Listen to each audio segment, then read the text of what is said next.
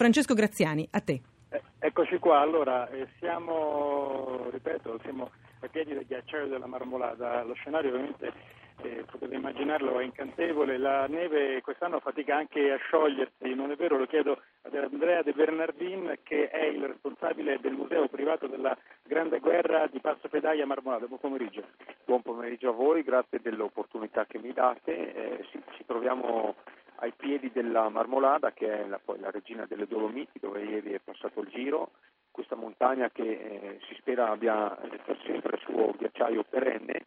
Quest'anno molto, molto bello finora, molto bianco, nel senso che la neve caduta è ancora ben presente, pertanto lo scenario è assolutamente, assolutamente bello e abbiamo la neve qua a pochi, a pochi metri. Eh, ecco, però questa, quello che mi colpisce tanto è che questa era la stessa neve che eh, attanagliava le trincee durante la Grande Guerra. Se volete avere la percezione di quanto fosse eh, drammatica, inutile, eh, scegliete voi l'aggettivo, la Prima Guerra Mondiale, bene, venite qua perché lo potete dire di persona, ma perché era così importante la marmolata? Perché c'erano le trincee qua a un passo tra austriaci e italiani?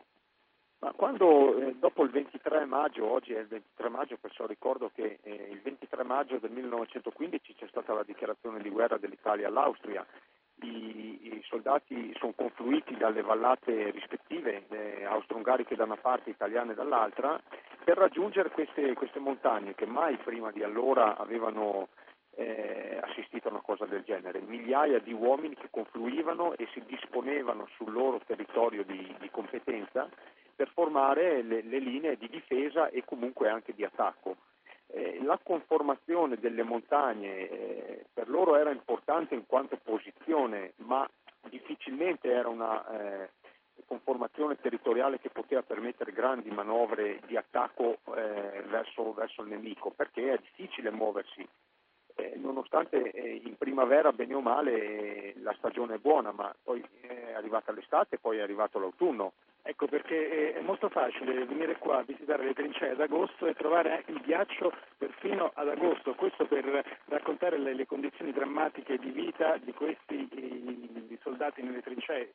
Fronte qua durò due anni e mezzo fino a grosso modo alla caduta di, di Caporizzo. Tra l'altro vorrei dire che sono arrivato qua pensando di trovare davanti a me un vecchio del paese che, che giustamente coltivava la memoria, invece, invece eh, Andrea De Bernardin ha 43 anni. Sono del 68, pertanto sono nato in epoche assolutamente lontane da, da quel periodo, eh, però qui sono nato e cresciuto, eh, ho, mi sono avvicinato sin da bambino a queste postazioni, trincee, si trovavano gli oggettini appartenuti ai soldati dell'epoca. Eh, io ho avuto la grande fortuna di avere un cugino, un cugino di mio padre, eh, grande collezionista, ottimo recuperante anche di questi oggetti, appassionato che va proprio in cerca e lì è nata l'idea di mettere in piedi questo museo privato che è diventato nel suo piccolo uno fra i piccoli musei, credo uno fra i più interessanti d'Italia. Tra l'altro, tra l'altro Andrea De Bernardino ha scritto anche un libro, la, alcuni libri, tra questi La città di ghiaccio, perché durante eh, la guerra mondiale eh, le trincee si scavavano nella roccia, ma gli austriaci le scavarono anche nel ghiaccio, perché? La parte di storia più importante e che ritengo fra tutti i fronti della Grande Guerra è stata sicuramente quella parte eh, riguardante la città di ghiaccio, questo dedalo di gallerie scavate nel ghiacciaio su progetto di un eh, ingegnere austriaco, ingegnere tirolese di, di Innsbruck, che era qui come tenente de, de, delle guide alpine tirolesi eh, lui intuì che eh, il ghiaccio potesse essere motivo di eh, difesa per i propri uomini. Sotterrò letteralmente come le talpe 300-350 uomini che vivevano costantemente sotto il ghiacciaio, anche a ehm, profondità che arrivavano a, fino a 50 metri sotto. Ecco, ovviamente poi il ghiacciaio camminando ha distrutto questo dedalo eh, di questa rete di cunicoli, di stanze sotto il ghiacciaio. Eh, vorrei ricordare un'ultima cosa eh, per descrivere ancora una volta la drammaticità di questi luoghi. C'è una galleria che non è stata mai ritrovata nella quale si trovano ancora sepolti una quindicina di soldati italiani che cercarono di arrivare dagli austriaci scavando proprio nella roccia. Era la guerra di mine, eh, gli austriaci mina fecero saltare l'entrata di questa galleria dove eh, gli italiani stavano tentando di, di, di raggiungere appunto il nemico.